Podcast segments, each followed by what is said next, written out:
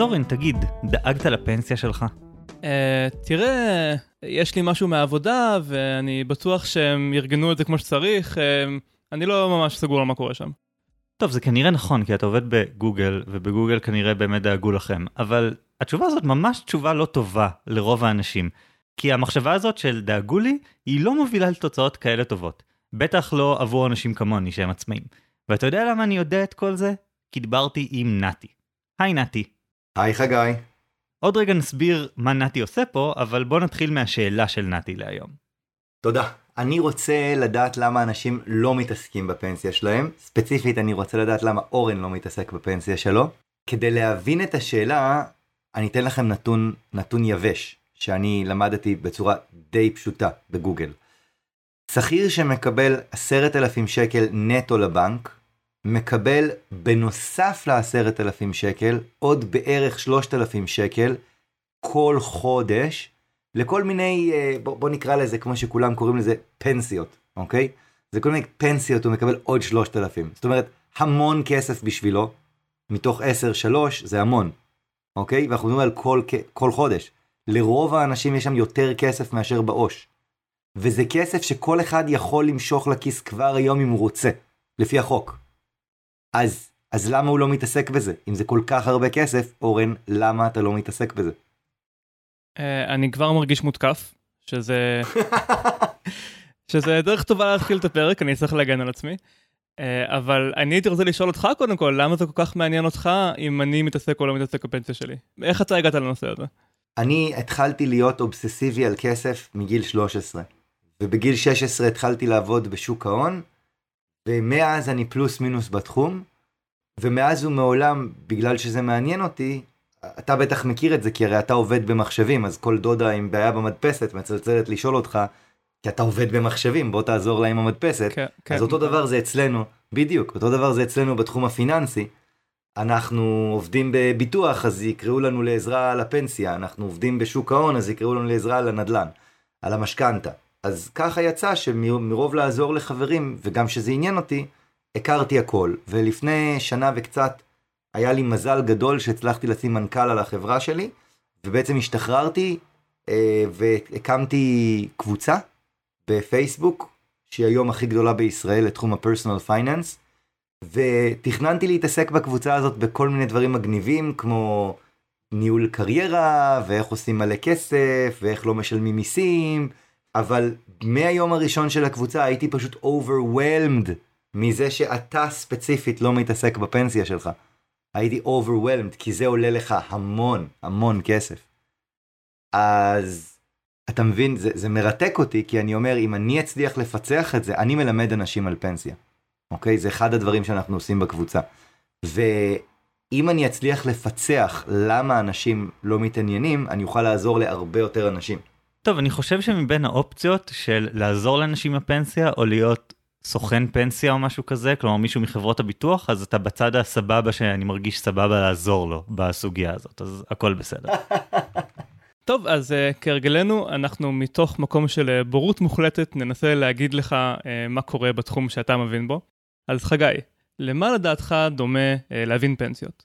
להבין בפנסיה זה כמו לאכול קורנפלקס. יפה מאוד. לדעתי, להבין בפנסיה זה כמו אחוז החסימה. רגע, אתה גנבת לי מהתחום שלי את אחוז החסימה? זה מה שעשית עכשיו? כאילו זה נראה לך סבבה? תראה, אני שמעתי לאחרונה פודקאסט נורא מעניין בשם הספינר, וזה פשוט נתן לי השראה. טוב, אנחנו נסגור חשבונות אחר כך. אה, אז אה, אני ראשון? כן, לך על זה.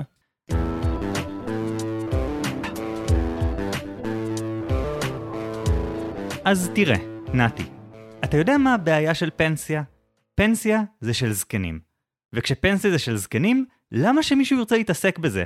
אם אני אגיד לך עכשיו, יואו נתי, בוא נשב ביחד ונראה סרט דוקומנטרי של 7 שעות על טכנולוגיות השקיה מתקדמות.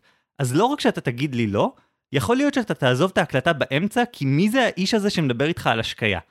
זה כמו שבאחד הדייטים הראשונים שלי עם אשתי, שהיה קצת אחרי שהגשתי פעם ראשונה בחיים שלי דיווח שנתי למס הכנסה, טראומה מאוד משמעותית לכל בן אדם, אז הנושא הזה נורא העסיק אותי, ודיברתי עליו למרות שברור שזה משעמם לאללה, והאמת היא שיש לי מזל שאשתי לא ויתרה עליי כבר אז, כי בוא. אז מה שאתה צריך לעשות פה זה ללמוד ממפרסמים ותועמלנים, ולהבין שכדי לשנות התנהגות, חייבים לשנות את התפיסה של אנשים. וזה בדיוק מה שקרה עם ארוחת בוקר. אני, אני אאוט לגמרי, אחי. אני, אין לי מושג מה זה ארוחת בוקר ומה הקשר לשיווק. הבן אדם fucking מקבל 3,000 שקל לחודש כל fucking חודש ל fucking בנק שלו. והוא פשוט לא טורח להיכנס לבנק הזה עד כדי שהממשלה העבירה חוק מיוחד שה login לבנק יהיה עוד יותר פשוט ממה שהוא היה, ועדיין אנשים לא נכנסים לחשבון בנק הזה. מה שיווק פה? אוקיי, אז נשמע לך מה שיווק פה, והרבה אנשים היו אומרים את אותו דבר על ארוחת בוקר, הרי מי צריך לשווק ארוחת בוקר? הרי ארוחת בוקר זאת הארוחה הכי חשובה ביום. למה צריך לשווק את הארוחה הכי חשובה ביום? אז העניין הוא שמסתבר שהמשפט הזה, ארוחת בוקר היא הארוחה הכי חשובה ביום, זה הפעם הראשונה שהוא נכתב הייתה ב-1917 במגזין Good Health Magazine, שבו הכתבת לינה קופר כתבה שארוחת בוקר היא הארוחה הכי חשובה ביום, שלא צריך לאכול אותה במהירות, שהיא צריכה להיות ארוחה משפחתית, שאוכלים בה מאכלים קלים לעיכול, שיש בה את כל אבות המזון החשובים, ידה ידה ידה. נחמד, יפה, נשמע בריא. העניין הוא, מי היה העורך של המגזין הזה? בן אדם בשם דוקטור ג'ון הרווי קלוג. מוכר גדול. לך השם? גדול. אוקיי, אז קלוג, שהוא הבן אדם שבגללו אנחנו אוכלים קורנפלקס עד היום, הוא הוביל מסע פרסום די ארוך שכלל את הטענה הזו שארוחת בוקר היא החשובה ביותר ביום, שהיא צריכה להיות קלה וכל זה. עכשיו, לפני זה, אנשים אכלו בבוקר מה שהיה. כאילו, יש לך אוכל, אתה שם אותו בבטן, יופי, אחלה ארוחת בוקר.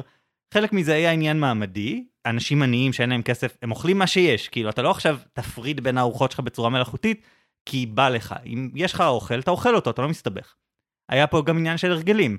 ההרגלים שלנו עם ארוחות בוקר התחילו להשתנות כשאנחנו כאנושות עברנו לגור בערים ולעבוד בעבודות כאלה של 9 עד 5 ואז פתאום נהיה לו"ז מסודר ולא כאילו אני אוכל כשאני רעב. אבל חלק מזה גם עניין של טרנדים, כי נגיד בארצות הברית במאה ה-19 פתאום אנשים נהיו עשירים יותר והיה הרבה יותר בשר, אז היה ממש קטע של לאכול בשר בכל ארוחה והרבה בשר וארוחות כבדות וגם ארוחות בוקר היו ארוחות בשריות וכבדות וממש הייתה מגפה של קשיי עיכול בכל ארצות הברית. אבל כל הפואנטה היא שמה שאנחנו חושבים עליו כארוחת בוקר, זה לא מה שבאמת היה ארוחת בוקר, זה משהו אחר לחלוטין, זה משהו חדש בין איזה 100 שנה.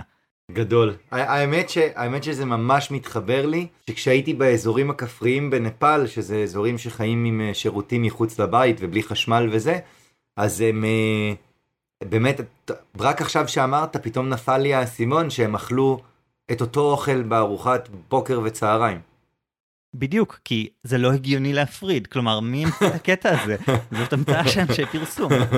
אוקיי. אז אבל שנייה, הם באו למשהו שלא היה קיים, כמו ארוחת בוקר, שלא היה קונספט כזה, ואמרו, אוקיי, בוא נבסס קונספט. זה, זה כמו למשל, אם אני אבסס עכשיו קונספט של אה, בוא תחסוך לעצמך לעוד עשר שנים מהעו"ש, שזה קונספט שלא קיים היום, ואני אמציא אותו. אבל אני אתן לזה איזשהו שם, שם כזה כמו החיסכון האישי שלך לעשר שנים הוא החיסכון החשוב ביותר. מאת דוקטור קלוג. אבל, אבל, בארוחת, בפנסיה, זה כבר קיים. כאילו המילה פנסיה, הכל הרגולציה כבר קיימת. אז מצד אחד כן, זה משהו קיים, אבל זה לא שלא הייתה ארוחת בוקר קודם. כלומר, בארצות הברית ספציפית, הייתה תרבות באותם שנים של לאכול בשר כבד לארוחת בוקר. כלומר, עם שינוי Mhm. התנהגות קיימת. ודבר שני, חשוב לזכור שהמוצר שהם התחילו איתו, היה מוצר נורא. כאילו, הוא מוצר שנוצר משאריות בגדול, כלומר, היה להם, אם אני זוכר נכון, משהו בסגנון אה, חיטה שהתקלקלה קצת, אז הם העבירו אותה דרך איזה רולר ששיטח אותה ועשו איזה בצק, וזה, ובגלל שהיא הייתה מיושנת ויבשה, אז היא התפוררה להם לחלקים קטנים, ואז מזה נוצר הקורנפלקס, ואז אה, דוקטור קלוג, שהיה אדם דתי, אה, אמר, איזה יופי, נאכל את הדבר הזה, אין לזה טעם, אז ברגע שאין לזה טעם, אז אה, לאנשים לא יהיה חשק מיני, וזה גם, נראה לי שמו בזה כל מיני רכיבים נוספים שמדכאים את החשק המיני, וכל המטרה הייתה שאנשים לא יחשבו על סקס. כלומר, זאת המטרה, ש... זה מה שהתחיל את הקורנפלקס, אבל אה, זה בעצם לא היה המוקד, המוקד לא היה ארוחת בוקר, על הדרך מכרו את זה בתור ארוחת בוקר. אבל זה לא רק קורנפלקס, תן לי דוגמה אחרת למאכל ארוחת בוקר קלאסי. בייקון. אוקיי, אז בייקון זה מאכל אמריקאי קלאסי לארוחת בוקר, גם אירופאים אה, אוהבים את זה בחלק מהמקומות. העניין הוא שגם זה, אותו דבר, פיקציה מוחלטת. אתה יודע מי החליט שבייקון זה לארוחת בוקר? אדוארד ברנייז, אתה יודע מי זה אדוארד ברנייז? הוא קשור לרוטב ברנייז? כי אם כן, אני אוהב אותו מאוד. אה, לא, אבל הוא הבן אדם שהמציא את המושג יחסי ציבור. במלחמת העולם הראשונה, הבן אדם הזה בעצם אחראי למשפטים כמו אנחנו הופכים את העולם לבטוח יותר לדמוקרטיה. הוא היה בצוות שהיה אחראי למכור את המלחמה לאמריקאים. ואחרי המלחמה, הוא נשכר על ידי יצרני בשר החזיר בארצות הברית, כי הם אמרו, אוקיי, אנחנו צריכים למכור יותר בשר חזיר, מה נעשה? אז הוא התחיל לשכנע רופאים בכל רחבי ארצות הברית, שוואי, בייקון על הבוקר זה פצצת אנרגיה נהדרת להתחיל איתה את היום. ואז הרופאים דאגו שהמידע הזה יגיע למטופלים שלהם, ו yada yada yada, בייקון זה ארוחת בוקר במלא מלא מקומות בעולם. הכל תעמולה, נטו תעמולה. Holy fucking shit. עכשיו פוצצת לי את הראש. רגע, רגע, בוא, לא סיימנו. תגיד, אתה נשוי, נכון? אמת, כשהתארסתם, קנית טבעת יהלום לאשתך? ברור. אוקיי, אורן, מה איתך, טבעת יהלום? האמת היא שאני הצלחתי להתחמק מזה וקניתי טבעת עם אבן אחרת. כי אתה גבר אמיתי. בדיוק, תודה רבה. רוב האנשים קנו טבעת עם יהלום, וגם זה המצאה מוחלטת, כי מסתבר שבשנות ה-30 הייתה ירידה עצומה בביקוש ליהלומים, וחברת דה בירס, חברת יהלומים, הייתה מוטרדת מהדבר הזה, והם שכרו קופירייטרית בשם מרי פרנסס גרטי, שהיא יצרה את המושג A Diamond is Forever, ושכנעה אנשים שיהלום זה הסימן לקשר אמיתי שישרוד לנצח. זה, זה פחות uh, מרשים אותי, כי כל מה שאנחנו צורכים משחר ההיסטוריה היה פרי של שיווק, כי לאנשים יש יותר מדי כסף והם צריכים להוציא אותו על משהו. גם בגדים, אתה יודע, אתה לובש כאילו בגדים, אתה לא צריך בגדים, אתה צריך בגד, צריך בגד לכל עונה, אוקיי? מקסימום שתיים עם אחד בכביסה, אתה לא צריך, לא צריך אופנה. אה, כל דבר שהמין האנושי עושה הוא שטויות, מאז שלמדנו לייצר יותר קלוריות ממה שאנחנו צורכים. אבל הקטע עם הבייקון, זה פוצץ לי את הראש. לא, זה באמת נותן לי תקווה שאני אצליח לעשות משהו עם הפנסיה, כי זה פשוט לא יאומן שהיה צריך פרסומאי כדי לגרום לאנשים לאכול יותר בייקון. אתה יודע מה אני צריך כדי לאכול יותר בייקון? צריך שיהיה בייקון במקרר. כן, אבל אה, זה לא רק שהם מכרו בייקון או מכרו יהלומים, הם בעצם מכרו נורמה. נראה לי, חגי, שלזה אתה מכוון. פעם היינו קמים בבוקר ואוכלים את מה שיש במקרר, ועכשיו יש נורמה שאנחנו קמים בבוקר ואוכלים דווקא קורנפלקס. אנחנו מתאמצים יותר כן. כדי לאכול מאכל פחות טעים ולא בריא, בגלל שאנשי השיווק אמרו לנו. רגע, איפה אתם חיים? איזה קורנפלקס אתם קונים שהוא לא, לא טעים? איפה אתם? אנחנו אתם... uh, קונים קורנפלקס כלשהו, ובעצם כל הקטגוריה הזאת מורכבת רק מדברים מגעילים, אז זה מה שקורה. מה? גם אתה, אתה גם חולק את הדעה הזאת, חגי? אני אכלתי קורנפלקס לפני שבע שעות, אז אני לא חולק את הדעה הזאת, היה לי מאוד כיף. אוקיי. אבל- אבל... דעה מאוד מוזרה. אני לא חושב שהרבה אנשים יסכימו שזה לא טעים.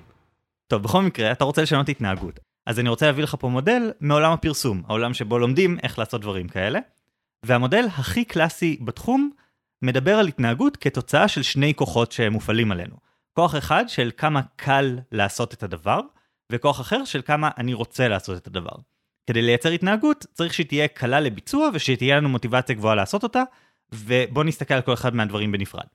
אז לגבי קל לביצוע, אתה ואני יודעים שזה די פשוט לטפל בפנסיה שלך. נכון? יש המון המון מקום לאופטימיזציה רצינית, אם אתה רוצה ממש ממש לשפר את הדברים ולחסוך את, ה, את המיסוי וכל הדברים שצריך, יש המון מה לעשות. אבל החלק הכי בסיסי, להוריד את דמי הניהול שלך ולעבור לקופה טובה יותר, זה לוקח שעה. אתה בעצם עושה איזשהו סקר שוק, ממלא כמה טפסים וסיימת. בעיקרון, אני יודע שיש הרבה מה ללמוד בנושא הזה, אבל בסופו של דבר אנחנו יודעים שיש שני מדדים שאם אתה משפר אותם, אז הפנסיה שלך תהיה יותר טובה. אתה מוריד את אוקיי. דמי הניהול שלך, והחלק השני זה התשואה. כשאתה יודע את התשואה של הקרן וכמה דמי ניהול אתה משלם, טיפלת ברוב הבעיה של הפנסיה. אני רק רוצה לדייק טיפה, אוקיי? סדר ההשפעה הוא קודם כל התשואה, היא יותר מ-X10 על הדמי ניהול, כאילו זה סדר גודל אחר בכלל.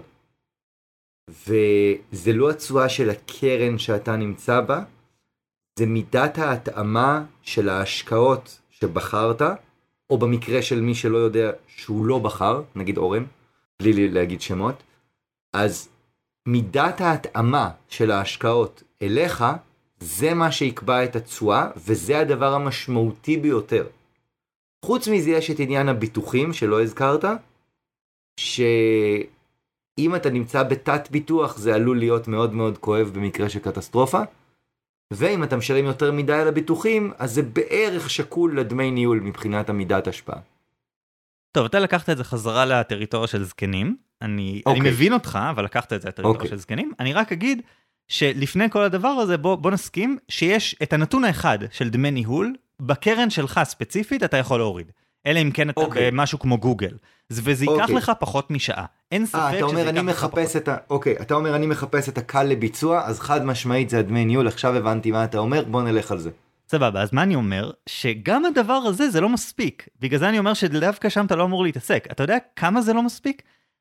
לפני איזה שש שנים, אני הייתי רכז תארים מתקדמים באגודת הסטודנטים באוניברסיטה העברית. הנושא העיקרי שטיפלתי בו רוב השנה היה פנסיות. אני למדתי את הנושא, הבנתי כמה קל להוריד את דמי הניהול של עצמי וכמה כסף אני צריך לשים וכל הדברים האלה. סיימתי את השנה, לא הייתה לי קופת פנסיה. לא היה לי כלום.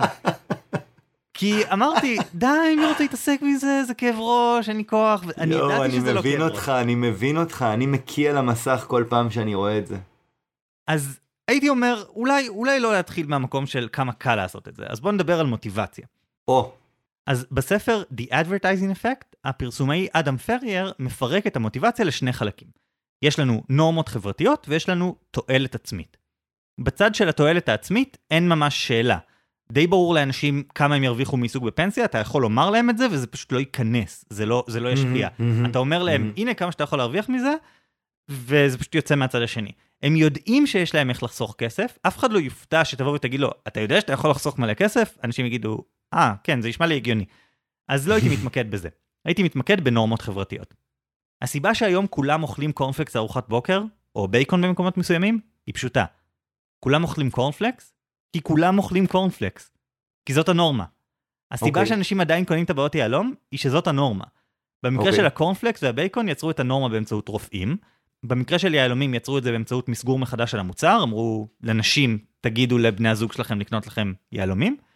זה לא רק זה, גם הם גרמו לכך שאם אתה לא קונה יהלום, זה מסר בפני עצמו. כולם שמים לב אם אתה קונה או לא קונה יהלום לארוסה שלך, ואם הארוסה לא קיבלה את היהלום, היא מרגישה כאילו אתה מנסה להגיד לה משהו. כן, יש קטע כזה עם נורמות, שנוצר מצב שלציית לנורמה לא נותן לך יוקרה חברתית הרבה פעמים, אבל אם אתה לא מציית לנורמה, אז אתה ממש נדפק. תחשבו על שירות בצה"ל, כלומר, אם שירתת בצה"ל, אף אחד לא יגיד לך, וואי, כל הכבוד, איזה בן אדם אדיר אתה, אבל אם לא שירתת בצה"ל, זה אישיו עכשיו, צריכים כאילו להתמודד עם הדבר הזה, זה דבר שהולך להשפיע עליך. זה נכון עם הרבה מאוד נורמות. אז בעצם אתה רוצה סביב הפנסיה, שאו שזה יהיה מאוד נעים ו- וטוב לעשות, להתעסק בפנסיה, בגלל שזה מה שכולם עושים, או שזה יהיה מביך ומשפיל לא להתעסק בפנסיה. בדיוק. והעניין הוא שאני חושב שנתי עשה חלק מהדבר הזה. נכנסתי לקבוצה שלו, לנינג'ה פיננסית, ואני מסתכל מה הולך שם, ואני רואה שיש שם vibe אחר לגמרי מסביב לדברים האלה, ונראה לי שזה הסיפור. כי הנורמה כרגע מסביב לפנסיה היא שזה דבר משעמם, שזה בדיוק הצד הלא נכון של להיות מבוגר. כלומר, יש מם כזה שמסתובב עכשיו, איזה כיף להיות מבוגר זה לעשות מה שאתה רוצה, וסקס, ואלכוהול, וכל הדברים האלה, ואז כשאתה צולל לתוך זה, זה גם עבודה, וחובות, ופנסיה. אז כאילו יש את הקטע של, אוי, זה עוד אחד מהחבילה הזאת של דברים שאתה מקבל כשאתה מבוגר, ואתה לא רוצה לקבל אותם. אז אתה צריך לשנות את המשמעות של זה.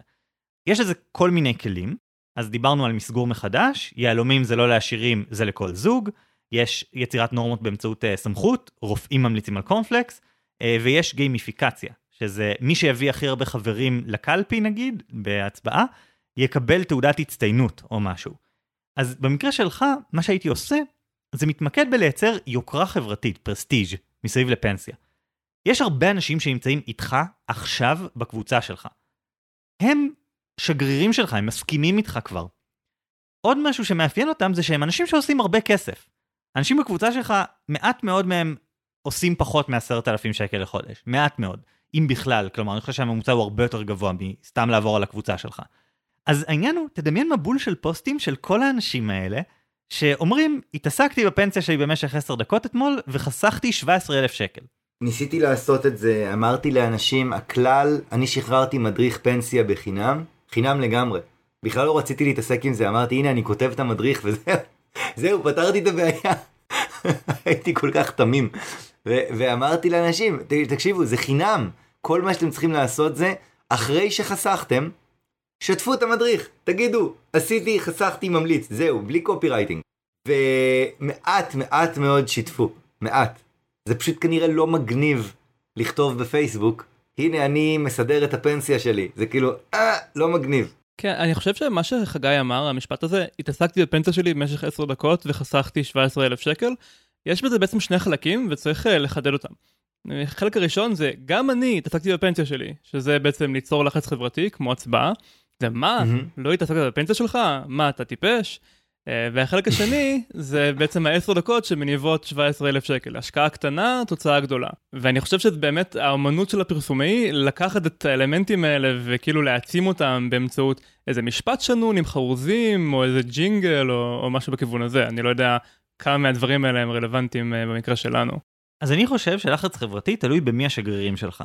כלומר, אני הייתי עובר על הקבוצה שלך, נתי, עובר, מסתכל על האנשים שיש להם את התמונות פרופיל הכי יפות, מדבר איתם אישית, והופך אותם לשגרירים, מצלם אותם עם הדברים האלה, בעצם מתחיל לייצר איזשהו טרנד של אנשים שיש להם כסף, הם אנשים שמטפלים בפנסיה שלהם. ומה שיפה זה שבתור פרסומאי אתה יודע שהקשר הזה הוא לא עובד כמו לוגיקה בפסיכומטרי. כלומר, אתה יודע שאם יש לך כסף, להתעסק בפנסיה זה כיוון שהולך לצד אחד. אבל אתה יכול גם לייצר אצל אנשים את הרושם ההפוך. אם אני מתעסק בפנסיה, זה מעיד עליי שאני בן אדם שיש לו כסף. זה, זה Mhm, משדר mhm. סיגנל, זה סימן חברתי שאומר לאנשים, תראו, הנה גם אני מתעסק בדבר הזה של העשירים. ואתה בעצם רוצה לייצר איזושהי יוקרה חברתית שאומרת, עכשיו אנחנו נעשה משהו חדש, אנחנו נתחיל לייצר נורם חדשה, שאומרת לאנשים איך תסמן לחברים שלך שיש לך מלא כסף, בלי הבעיה הקלאסית של וואי, לא נעים להגיד יואו, אני עושה מלא כסף, נכון? אני חושב שחלק גדול מהתרבות האנושית סובב סביב דבר אחד פשוט. אתה רוצה להגיד לאנשים שיש לך כסף, ואתה לא רוצה להגיד את זה במפורש. אז אתה קונה שעון, אתה קונה אוטו, אתה מתלבש אחרת. המטרה היא לשדר לאנשים יש לי כסף, אבל לא להגיד את זה. אז אני אומר, שעון, כסף. מכונית, כסף. מתעסק בפנסיה, כסף. זה מה שאני הייתי עושה. להפוך את הפנסיה לאיתות גדול שאומר לאנשים, אני שייך לליגה אחרת של בני אדם, ואם אתם רוצים לשדר את אותו הדבר, אז הנה הדרך. אגב, מה שחשוב לזכור פה זה שאתה יודע, שעון פעם באמת היה דבר יקר, היום אנשים קונים שעון ב-500 שקל, 300 שקל, וזה מספיק משדר איזשהו משהו. ברור שזה לא משדר למי שאשכרה מבין בשעונים, אבל בוא, רוב האנשים לא מבינים בשעונים. זה עדיין משדר, תראו, השקעתי בדבר שאין לי שום צורך בו כי יש לי שעון בטלפון. אז באותה מידה, הבן אדם שיעשה את ההשקעה בפנסיה, גם אם אין לו כסף, זה לא שזה יחסוך לו את אותם סכומי הכסף, שזה יחסוך לבן אדם שיש לו המון כסף. שוב, זה יהיה סימן שזה לא משנה מה המשמעות האמיתית שלו. אתה מנתק את זה מהמשמעות האמיתית ואומר, מעכשיו, להתעסק בפנסיה זה איתות לאושר, למעמד חברתי, ובום, אנשים יתחילו לעשות את זה, כי זה ייראה כמו משהו ש, שמגניב להתעסק בו. בוא, אתה מביא לי רעיון כביר, אתה רוצה שאני אספר לך? יש לנו קטע שאנחנו מלמדים בפנסיה, בתוכנית ליווי שלנו. מן הסתם, פנסיה זה בעיקר השקעות, כמו שדיברנו קודם. אז אנחנו צריכים ללמד גם על שוק ההון. אז אה, מה שאנחנו עושים, ברגע שהם לומדים על שוק ההון, אנחנו גם מזכירים להם שבשוק ההון צריך מזל, ואז אנחנו עוברים ונותנים לכל אחד ואחד מהם שטר של שני דולר מווייטנאם. אז זה, זה פשוט, במלחמה דפקו, שמו מכונה שם של אמריקאים שמדפיסה כסף. וזה המקום היחידי בעולם שנשאר בו מכונה שמדפיסה שני דולר. Hmm. אז יש שם שטרות של שני דולר. אז הם די נדירים, כי לא מדפיסים אותם יותר מדי. הם, הם לא שווים יותר מדי, הם שווים נגיד שלוש דולר, אוקיי? כאילו זה לא איזה משהו, זה לא איזה, אבל זה, המקומיים שמים את זה מתחת לכיסא של הטוסטוס, אה, בתור אה, סימן למזל. אה, אז אנחנו מביאים, נותנים את זה לאנשים ולוחצים להם את היד. אז אני יכול להתחיל לשלוח כאלה לחברי קבוצה ספציפיים שאני אבחר אותם לפי אה, אינדיקטורים שלא קשורים בכלל למה שאתה אמרת חגי, ובשנת 2020 אתה צריך להתבייש בעצמך. אני לפי אינדיקטורים אקראיים לחלוטין, והם יעשו סלפי עם הדבר הזה. נראה איך זה ילך. זה נשמע כמו אחלה רעיון, נתי. צריך באמת איזה משהו איקוני כדי אה, לעבוד אה, לפי השיטה של חגי. אבל האמת היא שהגישה, היא עובדת במידה מסוימת, אני מבין את הרעיון, אבל כל ההתמודדות הזאת בתדמית, היא מובילה למשהו מאוד שטחי. כלומר, זה דבר אחד, אה, ללכת לנאטי ולקבל שטר של 2 דולר ולשים סלפי בפייסבוק, נניח שזה הכל מאוד הצליח, וזה עכשיו סממן לבן אדם יוקרתי. אבל בסוף, להתעסק בפנסיה זה משהו שלא קורה מול כולם. הוא קורה בינך לבין עצמך לבין איזשהו פקיד בבנק שכנראה שאתה לא מרשים אותו במיוחד. ואנחנו לא צריכים סתם שאנשים יגידו שפנסיה זה מגניב. אפילו נניח שהם יוכלו להגיד את הדבר הקצת מופרך הזה. אנחנו צריכים שהם באמת יפנימו את זה כדי שהם יעשו את העבודה המתמשכת, שהם יחזרו פעם בשנה לבדוק מה קורה עם ההשקעות שלהם, אה, ש, שהם יעשו את השיקולים האלה של סיכון מול רווח, שדורשים קצת חשיבה זהירה יותר, אה, שהם יתמודדו עם העובדה שהם הולכים להזדקן ולמות, שזה משהו שאנשים לא רוצים לחשוב עליו.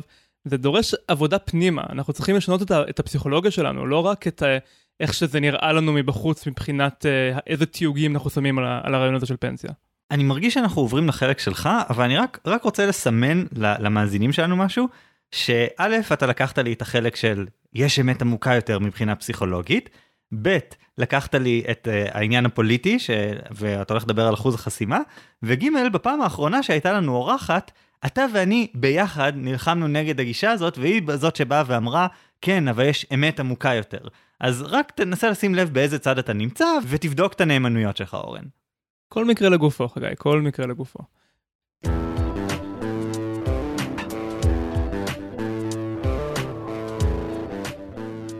אז נתי, למה אנשים לא חוסכים? לדעתי, זה בגלל שכדי לחסוך, אנשים צריכים שיהיה להם בראש שתי מחשבות שיש ביניהם כמעט סתירה, או לפחות מתח.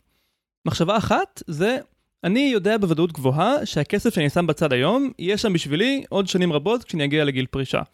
הבנק לא יגנוב את הכסף, השקל לא יקרוס, לא ימציאו מס חדש שלוקח את כל ההון שלנו. כלומר, יש לי איזשהו רעיון של יציבות כלפי העתיד. זו מחשבה ראשונה. מחשבה שנייה, אני מודאג ממה שיקרה לי בגיל פרישה. אני לא חושב שיהיה בסדר, אני חושב שצריך להתכונן כבר מעכשיו ולדאוג שהדברים מתפקדים או שהולכת להיות לי בעיה. עכשיו, מבחינה לוגית אלה לא מחשבות סותרות, בעצם שתיהן מאוד נכונות וסבירות. אבל מבחינה רגשית יש כאן איזה מתח. המחשבה הראשונה מבטאת תקווה לגבי העתיד. כלומר, אני, אני חושב שיהיה דברים טובים בעתיד שאני יכול לבנות עליהם כבר מעכשיו. והמחשבה השנייה מבטאת פחד. אני לא יודע מה יהיה בעתיד, זה מסוכן שם, יכולים להיות דברים לא צפויים. כלומר, אתה צריך שתהיה לך גם תקווה שהעתיד יהיה טוב, ולא איום ונורא והממשלה תיקח לנו את כל הכסף והכלכלה תקרוס, אבל גם פחד של מצבי האישי צריך להיות מספיק במרכאות מסוכן כדי שאני אנסה לדאוג לעצמי של העתיד. כן, בדיוק. יעני, אם הכל גן עדן, אוטופיה, אף אחד לא יחסוך. ואז אנחנו מראים את מצב העתיד לאט לאט לאט, מתישהו יש איזון באמצע שחוסכים, ואז אם אנחנו יורדים עוד יותר למקס הזוהם, אז גם אף אחד לא חוסך. כן, בדיוק. מי שחסך לפנסיה ואז נהיה מקס הזוהם, בטח ממש מתחרט שהוא לא נהנה מהוויסקי והגלידה כל עוד היו כאלה דברים בעולם. במילים אחרות, אני צריך להיות במצב של תקווה ושל פחד בו זמנית. אז זה איזון שמאוד קשה למצוא. יש מערכות בעולם שבאמת נמצאים כל הזמן במין איזון נורא עדין כזה. למשל, גוף האדם. הוא בטמפרטורה קבועה של 37 אה, מעלות, פחות או יותר, וגם כשאנחנו יוצאים בשמש או נכנסים לאיגלו, כל מצב כזה אנחנו שומרים על האיזון. איך אנחנו עושים את זה? יש מה שנקרא משוב שלילי, מערכת בקרה של משוב שלילי. מה זה אומר? אם הטמפרטורה של הגוף שלי עולה, זה נקלט במערכת העצבים, זה מעובד במוח, ושולחים סיגנל לאור להפריש זיעה. הזיעה משתחררת, ואנחנו בעצם יורדים חזרה לטמפרטורה הרצויה. או דוגמה אחרת מתחום אחר, למה בעצם אה, מחירים של מוצרים לא משתנים ב-50% למעלה ולמטה כל יום? כי גם כאן יש אה, בעצם מערכת של משוב שלילי. אם המחיר יורד, אז יותר אנשים ירצו לקנות את המוצר, הוא יהיה יותר נדיר יחסית, ואז המחיר יעלה בתגובה לכך. ובאופן דומה, אם המחיר יעלה, אז פחות אנשים ירצו אותו, ואז הוא יהיה יותר זמין, והמחיר ירד. ככה שומרים על איזושהי יציבות. כמובן, במקרה של מחיר זה לא אותו מחיר תמיד, אבל אה, הוא מגיב רק לשינויים במציאות, והוא לא זז בצורה פרועה לפה ולשם. אוקיי, okay, אז נתת דוגמאות של מערכות שצריכות להיות באיזושהי נקודה ספציפית, אבל הבטחת לדבר על אחוז החסימה, אני רוצה לשמוע איך אתה גונב לי את הנושא, אז כאילו, בוא. כן, אז כשאין מערכת כזאת של אה, משוב ובקרה, אז זה הופך לכמעט בלתי אפשרי להישאר על חבלים דקים כאלה. אז למשל בעיה ששמעתי עליה בפודקאסט הספינר. בעיה של מפלגות קטנות בבחירות, כאלה שקרובות לאחוז החסימה. אז מפלגה כזו צריכה לשכנע את המצביעים שלה בו זמנית בבדיוק שני דברים כאלה נורא מנוגדים, תקווה ופחד. מצד אחד, יש סכנה חמורה שמפלגה תימחק. אה, זה מה שקראו לו במדיה קמפיין גוואלד, הו לא המפלגה תיעלם. אבל מצד שני, עוד פוש קטן במפלגה תצליח. תקווה ופחד. כאילו, אני צריך להאמין בתור המצביע שהקול האחד שלי זה בדיוק מה שעושה את ההבדל, בלעדיי הכל אבוד ושחור ואיתי הכל ורוד וטוב. ובעצם כל מסר שמפלגה משחררת, הוא דוחף את המצביעים שלה לאחד משני הכיוונים האלה. אבל הבעיה היא שאין לה את המשוב. קשה לה מאוד לדעת אם עכשיו הגזמנו לכיוון של הפחד, ואנשים אה, יאבדו תקווה לגמרי, לגמרי במפלגה, וזה יהיה לשרוף את הכל, או מצד שני, יכול להיות שהמצביעים עכשיו יותר מדי שאננים, ואומרים, אה, ah, טוב, מפלגה הזו בטוחה, אז אני אצביע על המפלגה האחרת שאני טיפה יותר אוהב, אבל היא לא בסכנה של אחוז החסימה. אז בעצם נתי uh, מדבר על uh, מערכת שהיא בדיוק כזאת, שצריך להיות בה איזשהו חבל דק כדי שזה יצליח, אבל אין מערכת של משוב שלילי ושל בקרה שיספק את זה. אנחנו צריכים שבתוך הראש של כל אחד מקהל היעד שלנו, כל אחד מהאנשים שאמורים לחסוך לפנסיה ולא שמים לב למה קורה שם, יהיה מין כזו מערכת שתדחוף אותם לאיזון הזה בין תקווה ופחד כל פעם שהם יצאו ממנה. עכשיו זה לא דבר שאנחנו יכולים לבנות כל כך. אין לנו מספיק גישה למוח של אנשים. אולי איזשהו פרסומי ממש ממש אה, איכותי יוכל עם קמפיין מטורף של מלא מסרים שכולם יגיעו לקהל היעד, ליצור את, ה, את השני דברים האלה בו זמנית ולהחזיק את שניהם בראש של כולן באותו זמן. אבל בשבילנו נראה לי עדיף שנסתמך על מערכות שכבר יש לנו בראש. כלומר, יש לנו כל מיני מערכות כאלה שהן משוב שלילי, ואנחנו צריכים ללכת ולגייס אותן לטובת המטרה שלנו. אבל תראה, יש פה איזה עניין שפנסיה זה לא רק בעתיד. כלומר, כל הדברים הפנסיונים האלה זה לא רק בעתיד. אתה יודע למה אני מפקיד לקרן השתלמות? לא, לא כי אני רוצה לשים כסף בצד, אלא כי זה שווה לי כסף. כלומר, עכשיו, זה מוריד לי את הסכום שאני משלם למס הכנסה בסוף השנה. או במקרה שלי, זה גורם לי לקבל כסף חזרה ממס הכנסה בסוף כל שנה. אני מקבל כזה העברה בנקאית ממס הכנסה של כמה אלפי שקלים, זה נורא נחמד, והכל בגלל שבסוף שנה שמתי כסף בקרן השתלמות. חגי, אה, תוריד את המקדמות, אל תשלם, אל תקבל צ'ק בסוף השנה. התנהלות יותר בריאה ונכונה זה להפקיד אה, לחיסכון שלך כל חודש, לדעת מראש שאתה הולך לקבל את הצ'ק הזה ממס הכנסה, כמו שאתה קורא לזה, ולהקטין את המקדמות שאתה משלם כל חודש כדי שלא יהיה צ'ק. אוקיי, okay, קיבלתי. אבל הנקודה היא שכשאני מתעסק בקרן השתלמות, אני לא עושה את זה בשביל להתעסק בקרן השתלמות, או בשביל חגי של עוד 7 שנים, ואני לא מתעסק בפנסיה בשביל חגי של עוד 40 שנה. אני מתעסק בדברים האלה כי זו הוצאה מוכרת. כי אני מקבל את הכסף חזרה מיד. אני, אני רואה את הכסף הזה כאן ועכשיו. עכשיו, אני עצמאי, אז אני הרבה יותר מרגיש את זה, אצל רוב השכירים יש כאילו מסך כזה, שמפריד בינם לבין כל עולם המיסוי, הם יודעים רק מה הנטו שלהם. העניין הוא שגם שם אתה יכול לחסוך, נכון? כן. אתה בדיוק מצביע כאן על העניין. קל לך להתעסק בכל מיני דברים מעצבנים כאלה כמו מיסוי, כשזה על מישהו שאתה חושב עליו בתור עצמך. הרבה יותר קשה לעשות את זה בשביל מישהו שאתה חושב עליו בתור מישהו אחר שהוא זקן והוא חי בעולם אחר ואתה לא ממש מבין מה הסיפור שלו, שזה אתה בגיל פרישה. אני, אני חושב שבאמת אתה תגלה שאנשים הרבה יותר שמחים להתעסק בהוצאות מוכרות וכולי מאשר בפנסיה. אני, אני, אני חושב שבן אדם צריך, שוב, אני לא אוהב שאני אומר את זה, כי מה זה צריך? אני מנסה לדעת מה המציאות, לא להגיד מה אני חושב שהיא צריכה להיות, אבל אני חושב שבן אדם צריך, גם אם הוא שכיר, גם אם הוא עצמאי, זה לא משנה בכלל, הוא צריך להתעסק כמו שכל האנשים העשירים בעולם מתעסקים בכמה כסף יש להם. הם רוצים לדעת את זה, הם רוצים לדעת כמה יש להם, כמה יהיה להם, כמה היה להם. אתה חוסך בשביל היום, אתה לא חוסך בשביל גיל זקנה. אתה חוסך בשביל היום. איזה גיל זקנה? אתה עובד בגוגל, איזה גיל זקנה? אתה יכול לפרוש בגיל 45 אם אתה רוצה. איזה גיל זקנה? זה כאילו... חגי אה, לא הולך לפרוש אף פעם, הוא עצמאי, הוא עושה מה שהוא אוהב, הוא יקים איזה חברה לבולשיט עם אה, מיתוג, אני יודע מה, ימכור לאנשים קורנפלקס מיהלומים. הוא כאילו, זה מה שהוא יעשה עד שהוא ימות, איזה גיל זקנה. זה אנחנו עושים, אנחנו חוסכים לפנסיה כדי שיהיה לנו היום כסף נוסף, שיכל ללכת למדינה כדי שהממשלה תעשה ממנו ערימה קטנה ותדליק אותו, ובמקום זה אנחנו שומרים אותו אצלנו. זה הכל. אז אני אגיד לך איך זה מרגיש לי. אתה שאלת למה אני אישית לא חוסך, אה, או לא מתעסק בפנסיה בתור שכיר.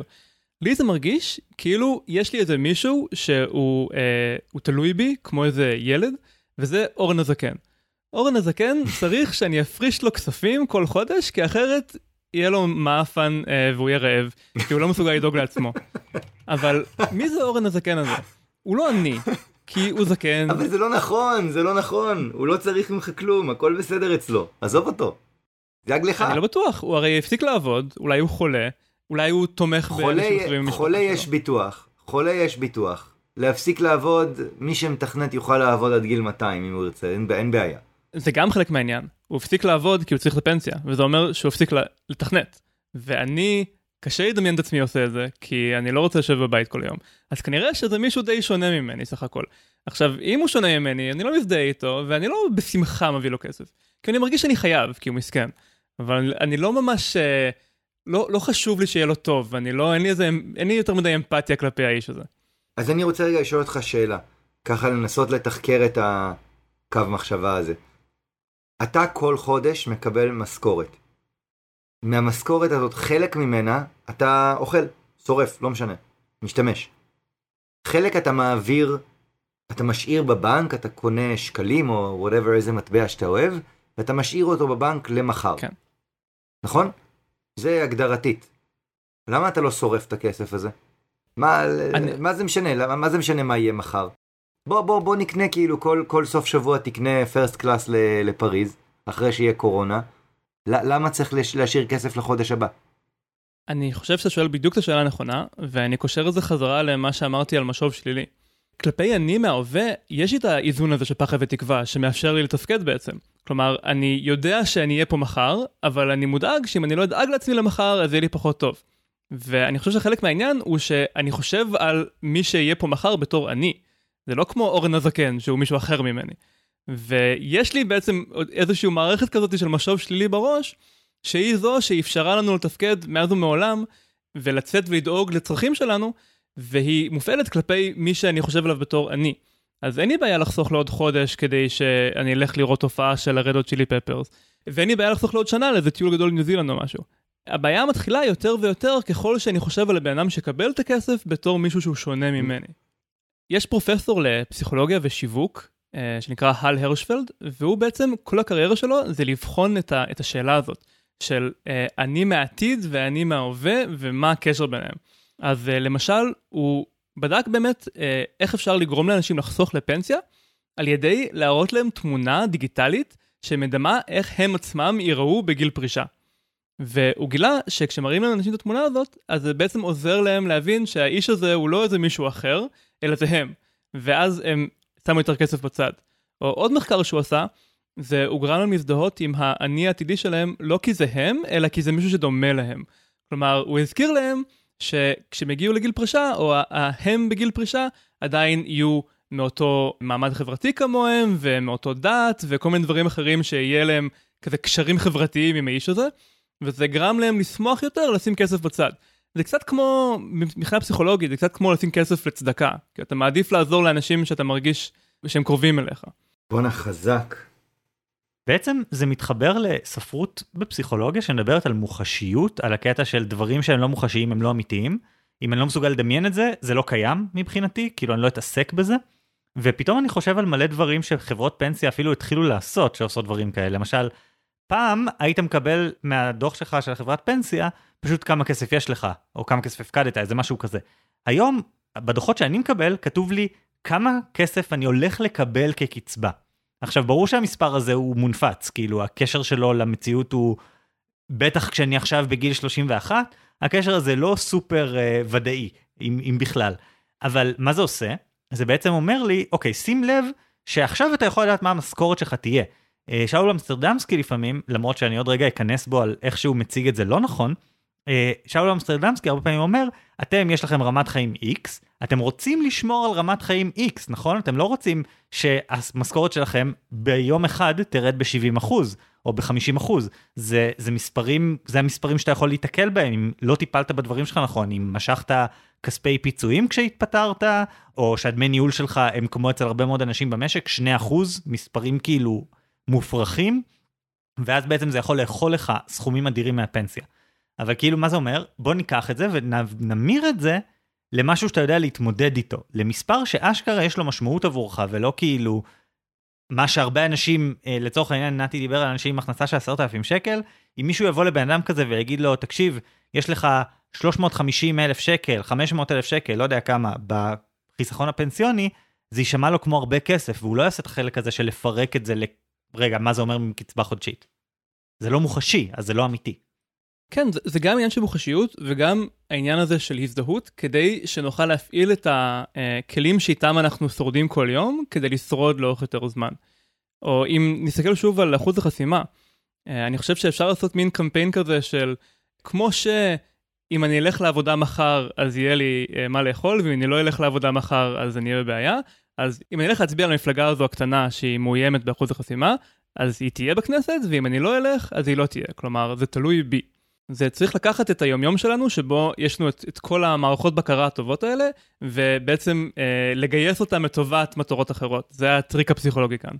וואו, קשה לי לחשוב איך עושים את זה. להמיר את זה למספר שיש לו משמעות בשבילך, ומצד אחד שתפחד שאם לא תעשה אז אה, לא נעבור את אחוז החסימה, ומצד שני, שאם כן תעשה אז אה, מחשבון, אני אעשה מחשבון. אני, אני אגיד לך איך לא לעשות את זה, אתה יודע? כי אני, הפעם הראשונה שאני נתקלתי בפנסיה זה מהרצאה מאוד מפורסמת של שלו אמסטרדמסקי, שהוא בן אדם שאני מאוד מעריך אותו באופן כללי, אבל לפני כמה שנים הוא העביר מלא הרצאות על פנסיה, שהכותרת שלהן הייתה, למה לא תהיה לך פנסיה? והמטרה שלו הייתה להפחיד אנשים שאם הם לא יעשו דברים עכשיו, אז לא תהיה להם פנסיה.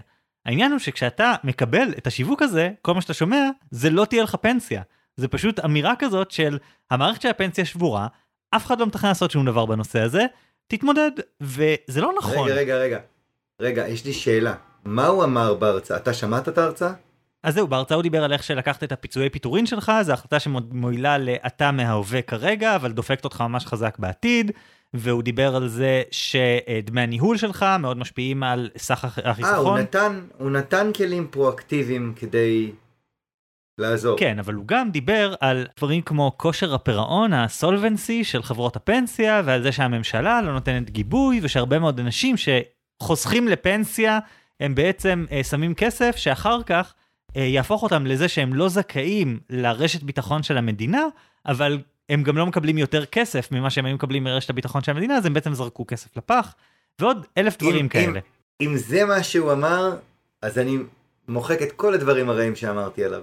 אם הוא אמר, פרואקטיבית, אתם יכולים לעשות א', ב', ג' כדי לשפר את מצבכם, אז הוא סבבה לגמרי. כן, אבל הוא יצר חרדה. כלומר, אני מבין שקיבלת כלים אקטיביים, אבל הרבה פעמים כשאתה חושב אחורה על הרצאה, מה שאתה זוכר זה קודם כל איך קראו לה. קודם כל שגייסו אותך לבוא לדבר הזה עם הכותרת לא תהיה לך פנסיה.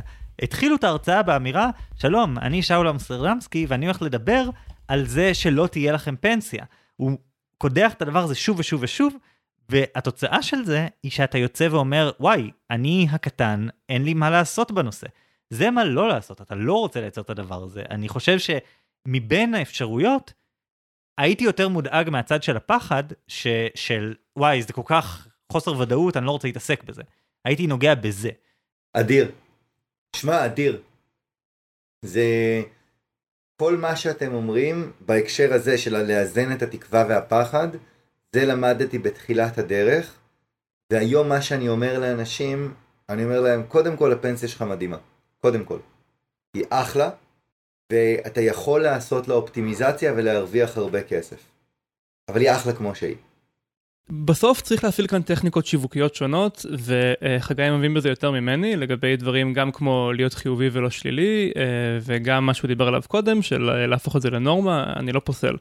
אבל אני חושב שהתובנה העמוקה יותר היא שכדי לגרום לנו שיהיה לנו אכפת מזה, אנחנו צריכים לחשוב על זה בתור חלק יותר מוחשי מהחיים שלנו, ולא בתור איזה משהו שעושים בצד, כמו לקנות יהלום. מכאן זה מתחיל, ומשם אפשר לשדרג את זה עם, עם כלים שיווקיים שונים. נתי, אני חושב שמה שאורן בעצם אומר, זה שאתה כמה פעמים בקטע הזה אמרת, רגע, אבל זה לא אתה של העתיד, זה אתה של ההווה. אבל האויב שלך, בסיפור פה, זה בדיוק החשיבה הזאת, שזה אני מהעתיד. אז יש דרכים שאורן הציג פה, להפוך את אני מהעתיד למשהו אמיתי שאתה אשכרה רוצה לטפל בו, שיש לך אינטרס לטפל בו. אבל אתה Mm. צריך לעשות עבודה יותר טובה בלהסביר לשכירים את העניין הזה של איך זה דואג לעצמך מההווה. כי לי כעצמאי אתה לא צריך להסביר את זה. אני כעצמאי מסיים כל חודש ומוצא הוצאות מוכרות. מוצא איך להוריד את כמה כסף אני חייב במס. זאת פרקטיקה, זה הרגל חיים שהוא טבעי לכל בן אדם שהוא עצמאי, אבל הוא לא טבעי לאנשים שהם שכירים. ואתה בעצם מנסה סוג של לייצר את ההרגל הזה, מנסה לייצר את החשיבה הזאת. לא, אני הולך איתך עוד שלב אחורה. עוד שלב אחורה. בוא תחשוב על עצמאי, ואני בטוח שיש לך חברים כאלה, כל מיני שולמנים שאין להם מושג מה זה הוצאות מוכרות. אוקיי? ו... ואורן, אני מדבר גם אליך. יש לך מלא חברים שכירים, נגיד אתה, שגם ממש אין קשר בכלל להוצאות מוכרות. בסוף החודש יש הכנסה. חלק מההכנסה אנחנו אוכלים. חלק מההכנסה אנחנו אוכלים, אבל בעתיד. אז זה נגיד לקנות טיול בעוד שנה. בסדר, חוץ מזה נשאר עוד כסף. אל תבוא ותגיד לי שאתה רק רק רק שומר את הכסף הזה כדי לקנות דירה. ונגיד שהייתה לך דירה, אז מה, אז בסוף כל חודש היית מצלצל לאשתך, ואומר, טוב, נשאר עשרת אלפים דולר בחשבון בנק, יאללה. אוקיי? אז, אז עובדתית, עובדתית, אנשים כן שומרים כסף מינואר לפברואר, מפברואר למרץ, ממרץ לאפריל, זה עובדה. למה בפנסיה הם לא מוכנים להתעסק שזה אותו דבר? בשבילי הסיפור הזה של אורן הזקן הוא, הוא לא סתם היה איזה טריק רטורי, אני באמת מרגיש ככה. כלומר, אני צריך לשים בצד איזושהי כמות של כסף, והמחשבה על כמה כסף זה צריך להיות, היא מחשבה מאוד לא נעימה. כי זה דורש ממני לחשוב אה, באיזה גיל אני כבר לא ארצה לעבוד, או לא אוכל לעבוד, כמה זמן אני אחיה בתור אה, קשיש מסכן שצריך שאורן מהעבר אה, דואג לו, שיהיה לו מה לאכול. אה, לא מחשבות נעימות. אז אני מעדיף להישאר עם ברירות המחדל, שזה דבר שהוא תמיד מאוד חזק, ולהגיד לעצמי שאם אלה ברירות המחדל אז כנראה שזה בסדר, ולא לחשוב על כל הנושא הזה.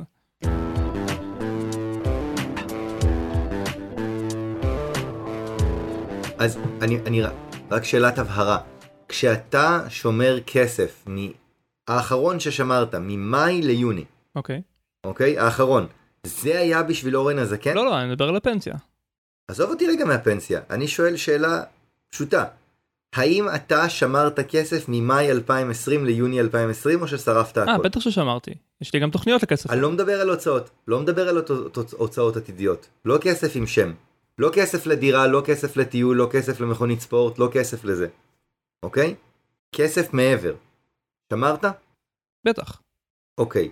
וזה לאורן הקשיש? לא, זה לאורן של אה, עוד כמה חודשים שירצה פתאום לעשות משהו, שיקרה משהו והוא יצטרך את, ה... את הריכוך הזה. אוקיי, אז זה איזושהי כרית ביטחון. כן. אז בואו שנייה נזרוק מספרים, אוקיי? אוקיי. בוא נגיד הכרית ביטחון שלך X, סבבה? ונגיד ככה בלי הגבלת הכלליות, נגיד ש-X זה 12 משכורות, נהיה סופר נדיבים. אהה. ושים לב שהשתמשתי במשהו שהוא יחסי למשכורות, אז זה רלוונטי לכל אחד. לא רלוונטי רק למישהו שהוא שכיר, אוקיי? זה רלוונטי לכל אחד. אז את ה-X הזה כבר יש לך, אז כבר יש לך את הריכוך הזה. למה אתה ממשיך לחסוך? נתי, אתה מדבר אליי כאילו אני בן אדם הגיוני. אני מבין שאתה קיבלת אולי את הרושם הזה מחלקים קודמים של הפודקאסט, אבל זה פשוט לא נכון. אז זאת הבעיה שלי, אתה מבין? אני כל הזמן מניח שאנשים הגיוניים יודעים למה הם עושים, בשעה שהוכח שההנחה הזאת לא סבירה בעליל. ב- בגלל זה קשה לי. בדיוק, וזה מה שאני אומר על שיווק. זה העניין שאתה רק צריך לארוז את הדבר הזה נכון, ואנשים יעשו את זה. אני חושב שההצלחה שאתה רואה כבר עכשיו עם הקבוצה שלך, אנשים שבאים לסדנאות, אנשים שמשתתפים, אנשים שממליצים, כל הדבר הזה הוא מבטא אנשים שהגעת אליהם לא דרך המוח הלוגי המדויק שלהם והמחשבה שלהם על וואי כמה בדיוק תשואה כל הדברים האלה עושים. הם עושים את הדברים האלה מסיבה אחרת. אז אורן אומר לך, הסיבה שהם עושים את זה היא שהם נמצאים במקום המדויק הזה שבו מצד אחד הם לא מפחדים מהעתיד הרחוק, ומצד שני הם לא אופטימיים מדי לעתיד הרחוק. מצד, אני, אני אוסיף למודל של אורן את האמירה, הם אולי מבינים קצת יותר מה הכסף הזה אומר עבורם עכשיו, הם מבינים איזושהי משמעות שהיא לא כאילו בעתיד הרחוק אלא עכשיו. ובנוסף, הם עושים את זה כי זה מגניב. תסתכל על הקבוצה שלך, תסתכל על איך אנשים כותבים שם. אתה רואה שיש שם שיח, יש שם דיבור כזה, שבו יש יוקרה חברתית בלדעת מה אתה עושה עם הכסף שלך, ואני אוסיף לזה עוד משהו, להיות הבן אדם הזה, שלמרות שהוא לא צבר מומחיות כמוך מגיל 13, יכול לתת לחברים שלו טיפים. הם רוצים את הדבר מהמם. הזה. ואתה מהמם, אתה מהמם. כבר מתחיל ללכת לכיוון הזה. אני רק אומר, אתה, אתה אמרת את זה יפה מאוד. תזניח את המחשבה שאנשים פה הם אה, מכונה רציונלית, תזניח אותה, תמחק אותה, היא לא קיימת, תתרגל לזה, ותתחיל להסתכל על שלושת הפרמטרים שדיברנו פה. אהבתי מאוד. וואו, ממש תודה חבר'ה. תודה נתי, אני חושב שאנחנו אה, מסיימים כאן להיום. אז כרגיל, אנחנו ניתן לכם המאזינים להחליט את המודל של מי אתם מעדיפים, מה מסביר את הסיבה שאתם באופן אישי לא חוסכים מספיק כסף לפנסיה שלכם, לא מתעסקים בעניין הזה, אבל בגלל שאם כבר יש לנו אורח, אז נתי, את המודל של מי אתה חושב שאתה תנסה ליישם מחר בבוקר? זה באמת תלוי במאזינים שלכם, כי המאזינים שלכם נשמע לי בדיוק כמו הקהל שאני רוצה. אני לוקח פה ככה, יש לי את מה שחגי הציע, שזה למתג את זה בתור יוקרה חברתית לדאוג לפנסיה. זאת אומרת, אה, אם אתה עשיר ויש לך שעון, ואתה מסתובב במקומות הנכונים, אוכל את הדברים הנכונים לארוחת בוקר, אז אתה דואג לעצמך לפנסיה בצורה הנכונה. ומצד שני יש לי עוד אופציה, וזה ללכת על, על מה שאורן הציע שהתלהבתי מאוד, וזה להגיד, אני בעצם חוסך כסף כדי לדאוג לעצמי הזקן, עצמי הקשיש, וכדי לעשות את זה בצורה יעילה, אני צריך להזדהות איתו, להבין שהוא כמוני, שהוא קשור אליי, כולל בתוך זה להמיר את זה למספר שיש לו משמעות בשבילי. נגיד כמה לחודש יהיה לאותו נתי שהוא כמוני, הוא אותו דת שלי, הוא אותו באותה משפחה, לובש את אותו שעון. זהו. מעולה, אז uh, תודה רבה נתי שהגעת אלינו. כן, ותודה שנתת עכשיו אה, משנה חשיבות לסקר של, אה, של הפרק, שבו אתם תכריעו מה נתי יעשה, האם הוא ילך לפי העצה שלי או העצה של חגי. כרגיל אנחנו מזכירים לכם לעשות לייק לעמוד הפייסבוק שלנו ולעמוד הפייסבוק של נתי, נינג'ה פיננסית, לשתף את הפרקים לחברים ולשכנע את החברים שלכם להקדיש קצת יותר מאפס מחשבה לפחות לפנסיה שלהם. אני אורן ברנשטיין, אני חגי אלקיים שלם. אני נתי אהרונוביץ'. ונתראה בפעם הבאה עם השבועות חדשות.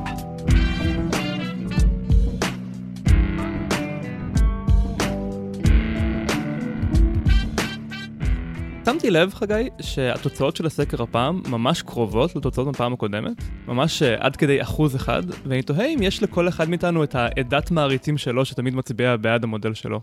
קודם כל, אם יש כאלה, בבקשה תספרו לנו בתגובות לפרק הזה, כי אנחנו נשמח לדעת על קיומה של הקבוצה הזאת, ואז נוכל, אתם יודעים, לעשות כמו פוליטיקאים, לא להגיד את מה שאנחנו חושבים, אלא את מה שאתם רוצים שנגיד, ואז לוודא שננצח בסקרים וכל זה. בכל מקרה התוצאות הן 61-39 לטובת uh, חגי, שאמר שצריך להבין את המסורת ולא לסמוך על התהליך, כמו שאני אמרתי. אם כי יש עוד כמה ימים עד שהסקר ייסגר, בגלל שאנחנו עושים שני פרקים ברצף, אז הסקר של שבוע שעבר יסתיים ממש באותו הזמן שייפתח הסקר של השבוע, אז זה אומר שיש איזה פער של יומיים שבו המאזינים, ובעיקר מעריצי אורן, יכולים לבוא ולהפוך את התוצאות על פיהן ככה במהלך מאורגן. כן, אני מחזיק אצבעות. נעבור קצת על התגובות. נתחיל מהתגובה של שואל השאלה, שחר גת, שכתב לנו. בתור שואל השאלה, מודה לכם על הפרק, הוא הרגיש אישי ורלוונטי. בנוגע לפרק, צריך לשים דגש על הבדל מסוים שלא התייחסתם אליו. בפרק דיברתם על לא לשטוף ידיים כמסורת. לעניות דעתי זו לא מסורת, זה היעדר של התנהגות. זה לא שהייתה החלטה מודעת לא לשטוף ידיים, סתם לא לקחו בחשבון שזה חשוב. שחר עושה פה בעצם הבחנה בין נורמה פסיבית לנורמה אקטיבית, כלומר דברים שאנחנו לא עושים ואנחנו לא מודעים אליהם, לבין דברים שאנחנו כן עושים. אז קודם כל כן התייחסנו לזה שיש נורמות מסוימות בהקשר של התנהגות במגפות, פשוט קצת שכחנו מהן. כלומר יש התנהגות מבוססת למה עושים במגפות, שזה מתרחקים אחד מהשני, ולא הולכים לבית קפה, ולא צועקים באמצע הרחוב וכל מיני דברים כאלה. ואני חושב שלמסורת הזאת יש ערך, ורק מתוך תחושת ביטחון מדומה, אנחנו מתעלמים מהמסורת הזאת. אבל אני חושב ששחר נגע כאן בנקודה מאוד נכונה. אם אנחנו מנסים להבין באמת אם זו מסורת שראוי לתת לה את הטיפול שחגי הציע, או שזו מסורת שעדיף פשוט להניח מראש שזו תולדה של בורות ולהמשיך הלאה, אז באמת אפשר לשאול את עצמנו, האם מי שעושה את זה חושב על זה שהוא עושה את זה ויודע שהוא עושה את זה? כי הרופאים שלא שתפו ידיים, זה לא היה במודעות שלהם בכלל. לעומת האמריקאים ששמו אפר בתירס, אולי הם לא ידעו למה הם עושים את זה, אבל הם ידעו טוב מאוד שהם עושים את זה. וגם כל העניין הזה מתחבר לדברים שדיברנו עליהם בפרק הזה, של יצירת נורמות בתור כלי ל... לייצר התנהגות חדשה, כמו ארוחת בוקר והתנהגות צרכנית מסוימת מסביב לזה, וכל זה. קיבלנו גם תגובה אחת במייל מגלעד, אני לא אגיד את השם המלא כי לא שאלנו אותו אם אפשר. אז גלעד כתב, אה, מסורות חשובות גם הועילו כחלק מהיהדות, למרות שההבנה מאחוריהן לא הייתה ברורה. לדוגמה, הפרדת בשר וחלב, מה שגורם לקלקול מהיר יותר של האוכל בטרם קירור ופסטור, וכמובן נטילת ידיים. אני מסכים, אני בטוח שזה חלק ממה שעומד מאחורי לפחות חלק מהמצוות ביהדות. כלומר, אני שמעתי כל מיני תיאוריות על למשל למה לא אוכלים חזיר שקשורות לעמים שהיו מסביב, אז זה לא הכל בכך מגיע מהמקום הזה, אבל נטילת ידיים, קשה להאמין שזה לא קשור באיזשהו אופן להיגיינה. בדיוק, אין לי מושג אם יש משהו עם בשר וחלב, כי זה נשמע לי לא לגמרי ברור, כלומר, אני לא לגמרי מבין, זה לא שאסור לאכול חלב, זה שאסור לשלב בשר וחלב, אבל עם חזיר נגיד, זה די ברור, כי חזיר זה דבר סופר מסוכן, כלומר, אם אתה לא מבשל אותו נכון, בצורה מדויקת, אז הוא מתקלקל ומעביר מחלות די קשות. אז בעצם באזורים כמו שלנו, עם אקלים כמו שלנו, יכול להיות שזאת סיבה מאוד הגיונית לא לאכול את זה, ועמים שלא אכלו חזיר, אגב גם מוסלמים לא אוכלים חזיר הרי, זה אותו אקלים, אז יכול להיות שזה מה שקורה פה, על זה אנחנו מדברים בעצם. כן, אבל הסיבה שלא דיברנו על זה בפרק זה שזה באמת uh, ספקולציה טהורה. במקרה של המאניהוט ושל האפר, אז ממש מי שלא הולך לפי המסורת נהיה חולה ומת בצורה די ישירה. אז כאן אפשר להגיד חד משמעית שהייתה סיבה ספציפית מאחורי המסורת. לגבי היהדות זה קצת יותר ספקולטיבי, למרות שזה מאוד מעניין לחשוב על זה. מה שכן, נראה לי שהעניין של הנטילת ידיים כן היה משמעותי בהגנה על אוכלוסיות יהודיות ממגפות באירופה, לא? היה משהו כזה. זה נכון שבמגפה השחורה אומרים שיהודים נפגעו פחות, אם זה בגלל נטילת ידיים או בגלל שהם יהיו מרוחקים חברתית משאר האוכלוסייה, זה קשה להגיד. נו, גם זאת מסורת. אז uh, חשבון פייסבוק שקורא לעצמו וואלה רעיון, הגיב, או הגיבה. במקרה של הליכה עם מסכות, אני הרגשתי, ואף כתבתי על כך, שזה מקרה קלאסי של הטרגדיה של נחלת הכלל. כלומר, המקום בו לכל אחד לא ייגרם נזק רב מדי אם הוא לא ילך עם מסכה, אבל אם כולנו לא נלך עם מסכה, אז די ברור שהמצב יהיה בטטה.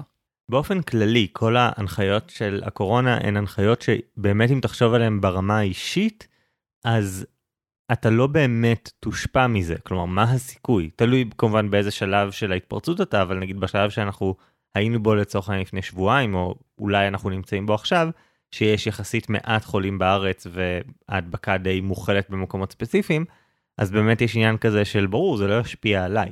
העניין הוא שכל אחד מאיתנו תורם לנורמה. כלומר, כל אחד מאיתנו מייצר איזושהי נורמה חברתית, והנורמה הזאת, אם היא תהיה לא טובה, אם היא תהיה נורמה של להסתובב בלי מסכות, לא לשמור על ריחוק וכל הדברים האלה, אז נראה התפרצויות שכן יגיעו אלינו באופן אישי. כן, באופן כללי אנחנו לא נכנסנו ממש לשיקולים, או מה בעצם המחיר ומה התועלת של ללכת בכל דרך, אבל הרבה מהתועלת של כן ללכת לפי ההנחיות היא לא לעצמך, היא תועלת רחבה יותר לכל החברה. מהפרספקטיבה הזאת אפשר גם להאשים את מי שלא הולך לפי הנחיות שהוא פשוט אנוכי, אבל אנחנו הסתכלנו על זה מזווית טיפה אחרת. עידן זק כתב לנו, פרק מעולה, אבל אני חושב שקצת ערבבתם שלושה דברים שונים. נורמות חברתיות, מסורות וקונצנזוס מדעי.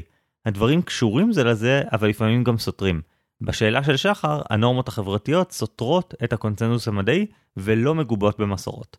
האמת שזה גם משהו שאפשר להתווכח עליו. האם יש באמת הבדל מהותי בין מה שאנחנו קוראים לו קונצנזוס מדעי לבין מה שהרוב חושב. מדענים בסוף הם גם קהילה, והם גם משפיעים אחד על השני בכל מיני דרכים.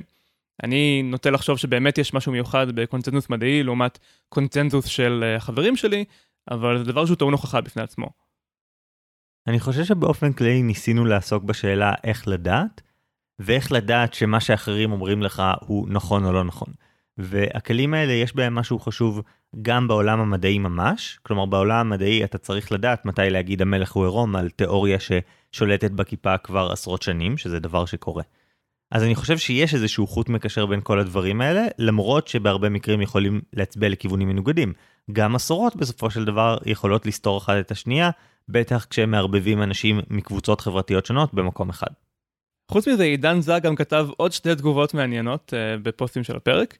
Uh, אחד לגבי הניסוח של הסקר, הוא כתב, פסקת הפתיחה אשכרה מעודדת את התומכים של אורן לא להצביע. זה יותר מלוכלך מהתרגיל עם בואי וקלוני. אז קודם כל הצעתי לאורן, אוף דה רקורד, שאני אעזור לו בניסוחים בתור סוקר, אני יכול לנסות להטות את הסקרים לכיוון שלו. אבל התרגיל עם בוי וקלוני זה אכן תרגיל שאני עשיתי והתייחסתי אליו ואני מאוד מרוצה ממנו. כן, רק שיהיה ברור, אני ניסחתי את הסקר, אני חושב שאני פשוט ממש גרוע בזה. ועוד דבר אחד שעידן כתב לנו, תודה רבה על כל התגובות עידן, זה מתכון ללחם בטעם אפר. כלומר, איך אתה מבשל באמת עם אפר במטרה לייצר טעם מעושן של אפר, וזה בעצם מתבסס על זה שאתה חולט משהו כמו שליש כוס של אפר בתוך מים, ואז אתה משתמש במים האלה בהכנת הלחם. האמת היא שיש לנו בבית uh, תמצית עשן שכנראה הופקע בצורה דומה, שחשבנו לעשות איתו קוקטיילים. זה דבר נורא אמריקאי תמצית עשן, האמריקאים ממש אוהבים את זה. שמים את זה בכל דבר בשרי שהם מכינים בערך. שזה כמובן uh, עוד מסורת שצריך להבין אותה. והתגובה האחרונה שאנחנו רוצים להתייחס אליה כאן היא של זיווית סמו שכותבת הייתי בטוחה שאיפשהו בפרק יופיע הניתוח הפילוסופי של למה להאמין באלוהים. אם אין עולם הבא לא משנה אם אתה מאמין או לא, אבל אם יש אתה תרוויח מהאמונה ואתה תפסיד אם לא האמנת. וזה כי הדרך בה בוחרים להתמודד עם השאלה מה נכון או איך נכון לפעול, מושפעת מהשאלה מה ניתן להרוויח מכל דרך או היכן מפסידים פחות. זה נכון, הזכרנו את זה קצת uh, לפני כמה דקות, שלא הסתכלנו על כל הבעיה מזווית של uh, רווח והפסד. ובאמת אפשר לטעון שללכת לפי ההנחיות זה כל כך זול יחסית לעלות של לא ללכת לפי ההנחיות ולחלות, שמהסיבה הזאת לבד צריך לעשות את זה. בעצם זיווית מתייחסת פה להימור של פסקל, לתרגיל המחשבתי שפסקל בעצם יצר, שאומר, אוקיי, אם אין אלוהים, אז לא יקרה כלום מזה שאני לא אקיים מצוות ואתנהג כאדם דתי, אבל אם יש אלוהים, ואני לא אקיים מצוות ולא אתנהג כאדם דתי, אז אני אפסיד אינסוף. כלומר, ההפסד שלי יהיה אינסופי. אז מבחינת עלות תועלת, משתלם ומועיל להיות דתי. כן, הטיעון המקורי של פסקל משתמש באינסוף, ולכן הוא חשוף לכל מיני התקפות לוגיות ופילוסופיות על הרעיון של אינסוף. אבל האמת היא שיש גם מצבים ביומיום, שבאמת עדיף ללכת לפי היגיון דומה. אה, יודקובסקי בספר שלו שדיברנו עליו, Inadequate Equilibria, הוא מזכיר איזושהי בעיה שהייתה לאשתו, שהיה לה אה, דיכאון עונתי, ויש טיפול לדיכאון עונתי של להקרין עליך פשוט אור, וזה אמור לעזור איכשהו. הם קנו כזו מנורה טיפולית, והייתה יושבת מול המנורה, וכאילו מקבלת את הטיפול, אבל זה לא עזר, עדיין היה לה דיכאון. ויוטקובסקי אמר לעצמו, וואלה, אולי עם פי 10 אור זה כן יעזור. עכשיו, מה הסיכוי שאני צודק, אה, שהטיפול הזה באמת נכון ואף אחד לא אמרנו עליו, כי הוא סתם בדה אותו מליבו? ואז הוא אמר לעצמו, האמת היא, גם אם הסיכוי הוא מאוד נמוך, העלות של לנסות היא כל כך נמוכה בפני עצמה, והתועלת האפשרית היא כל כך גבוהה, והעלות של לטעות היא אפס, שעדיף לי פשוט לנסות. והוא ניסה וזה עבד. נכון, במקרה שלו זה גם מצליח, אבל אם זה לא היה מצליח, אז זה לא שזה היה פוגע בו באיזושהי דרך. אז יש מצבים גם ביום יום, והייתי אומר שלמשל ללבוש מסכה זה ממש מצב כזה, שעדיף פשוט לעשות את זה, כי זה לא כזה big deal. בכל מקרה נראה לי שנעבור למה קראנו לפרק הזה. אז אורן רוצה לספר לנו על הדברים שאתה קראת? כן, אז אני נכנסתי לעומק למחקרים של הל הרשפילד, החוקר שהזכרנו קודם, שהוא בתחום הפסיכולוגיה והשיווק, והוא בעצם ממש חקר את הנושאים האלה עם מלא זוויות, של איך לגרום לאנשים לחסוך יותר, אה, מה ההפרדה של אנשים בראש בין הווה לעתיד, מתי ההווה נגמר ומתי העתיד מתחיל, איך הם חושבים על האני העתידי שלהם. יש שם רעיונות ממש מעניינים, שווה להתעמק. סתם עוד דוגמה למחקר שלא דיברנו עליו בפרק, אה, הוא עשה מחקר על איך לנבא אם אנשים הולכים להיות פושעים, לפי כמה בחדות הם יכולים לדמיין את האני העתידי שלהם. אז הרעיון פה הוא שלפשוע אה, זה טוב לאני של ההווה, אבל זה דופק את האני של העתיד, למקרה שתיתפס. אז במחקר הם עודדו אנשים לחשוב בצורה מפוקסת יותר על האני העתידי על ידי לכתוב מכתב לעצמם בעוד 20 שנה. וזה דרש מהם בעצם לדמיין את הנמען של המכתב הזה. ואחרי זה הם ניסו להבין כמה האנשים האלה נוטים לפשוע עם שאלון כזה. כמובן שאפשר לשאול אם שאלון באמת uh, מנבא בצורה טובה דברים כאלה, אבל מה שמצאו זה שהאנשים שנאלצו לכתוב מכתב לאני עתידי שלהם, זה גרם להם פחות לרצות לפשוע. או שאלו אותם מה הייתם עושים אם הייתם רואים לפטופ שנפל ממשאית. אז מי שדמיין הרגע את האני עתידי שלו, אמר שהוא לא ייגע בו, או שהוא יספר ויחזיר אותו לבעלים שלו. זה מתחבר לעולם שלם של מחקר שהזכרתי בפרק, של מוחשיות וכמה אנחנו מסוגלים לדמיין סיטואציות שונות ורחוקות מאיתנו, ואחת התיאוריות הגדולות בתחום הזה היא Construal Level Theory, תיאוריית רמות ההבניה, שבעצם מדברת על זה שדברים שהם רחוקים מאיתנו, אנחנו מתייחסים אליהם ברמת פירוט יותר נמוכה. זה הרבה פעמים נקרא אפקט העצים והיער. כשאתה בתוך היער אתה רואה עצים, כשאתה רחוק מהיער אתה רואה יער, אתה לא רואה עצים. אז יש עם זה כל מיני יישומים מעניינים. נגיד אחד הדברים שעשו זה ביקשו מסטודנטים להגיד כמה שעות הם הקדישו לכל מיני פעולות במשך שבוע. וחלק מהם אמרו להם שזה השבוע הבא, וחלק מהם אמרו שזה שבוע עוד שנה, והאנשים שתכננו לשבוע עוד שנה, התייחסו לזה כאילו יש להם זמן בלתי מוגבל, משאבים בלתי מוגבלים, הם לא תכננו משהו ריאליסטי, הם פשוט תכננו כאילו יש להם את כל הזמן שבעולם ואת כל התקציב שבעולם וכל מה שצריך. כי זה רחוק, זה לא חשוב. ועשו ניסויים כאלה גם עם איך היית אורז לטיול שאתה יוצא לעבוד שלושה ימים, או איך אתה תארוז ותתכונן לטיול שיהיה עוד שנה. ואנחנו כל כך מהר מגיעים למצב הזה שאנחנו אומרים, טוב, יהיה בסדר, זה לא חשוב, שזה בדיוק מה שקורה פה, ועם פנסיה זה כאילו הדוגמה הכי קיצונית של זה.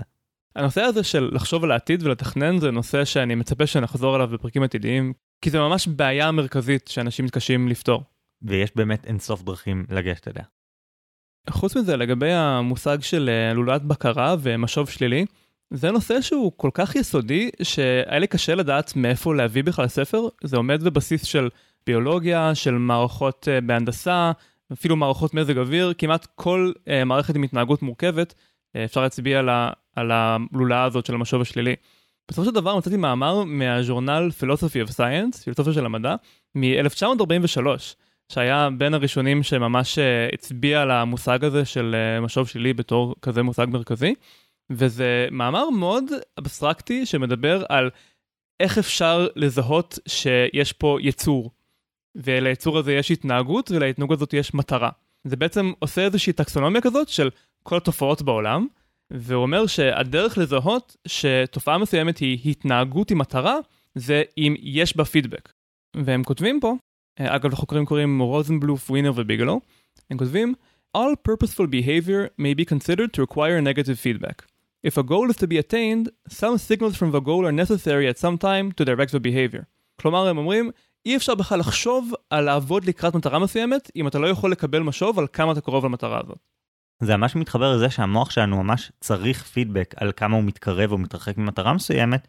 המצב הכי אה, אופטימלי של חוויה אנושית, אה, flow, זרימה, בעצם מאופיין בזה שאתה כל הזמן מקבל משוב. בגלל זה מקבלים אותו בספורט או בבישול או בכל מיני מקומות כאלה שאתה יכול כל הזמן לדעת מה מצבך והרבה יותר קשה לקבל אותו בסיטואציות שבהן אתה נערך לקראת משהו נגיד בעתיד הרחוק ואז אתה אף פעם לא באמת יודע איך הולך לך. אגב אני נחשפתי לזה בצורה חזקה בקורס בחירה שעשיתי בתואר שנקרא ביופיזיקה שבו מסתכלים על ההתנהגויות בתוך תא של חיה עם הכלים של פיזיקה כלומר אה, מנסים להבין מה הכוחות שפועלים ומה שמגלים כל פעם זה שיש כאלה לולאות מורכבות של משוב, שנניח חלבון א' מייצר יותר מחלבון ב', אבל חלבון ב' מייצר פחות מחלבון ג', שהוא הסיבה שחלבון א' נוצר מלכתחילה. ובעצם כמה שמסתכלים ממש יותר מקרוב על מערכת מורכבת כמו יצור ביולוגי, אז מגלים שזה הכל שכבות כאלה כמו של בצל של מערכות של משוב שלילי. נראה לי תורך עכשיו חגי, מה, מה קראת? אז אני חזרתי לכמה ספרים קלאסיים בהקשר של פרסום, הזכרתי כבר פרק את uh, The Advertising Effect של אדם פריאר. לפני איזה שלוש שנים אני החלטתי שאני רוצה קצת יותר להבין מה, מה קורה בתחום הזה. קניתי שני ספרים, את הספר הזה ועוד ספר שאני לא אזכיר, וממש פתחתי אותם וראיתי שתי גישות שונות לגמרי לפרסום. בספר שלא הזכרתי כאן, הייתה התייחסות בפרק הראשון לזה שפרסום זה דבר שאתה לא יודע, אתה אף פעם לא יודע מה עושה ומה זה, זה קסם.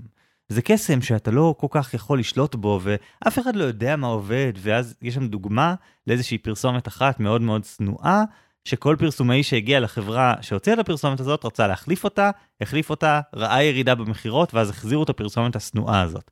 ומצד שני, אדם פרייר אומר משהו אחר לגמרי. טוב, אני אציג לכם את המדע.